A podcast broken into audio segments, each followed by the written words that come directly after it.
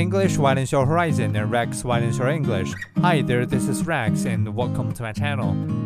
How healthy is Japan's economy? The picture of Japan's economic health is becoming clearer this week.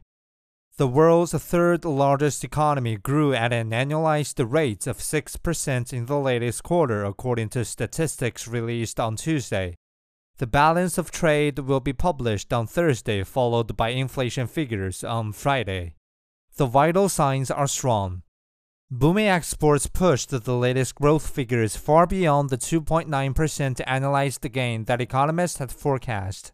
And wages this year have risen at their fastest pace in decades. Japan appears close to breaking with decades of low inflation and even deflation. But other symptoms are worrying. Wage growth has trailed inflation for much of this year, which means pay cuts in real terms. That, along with the weak yen, has dampened consumer spending.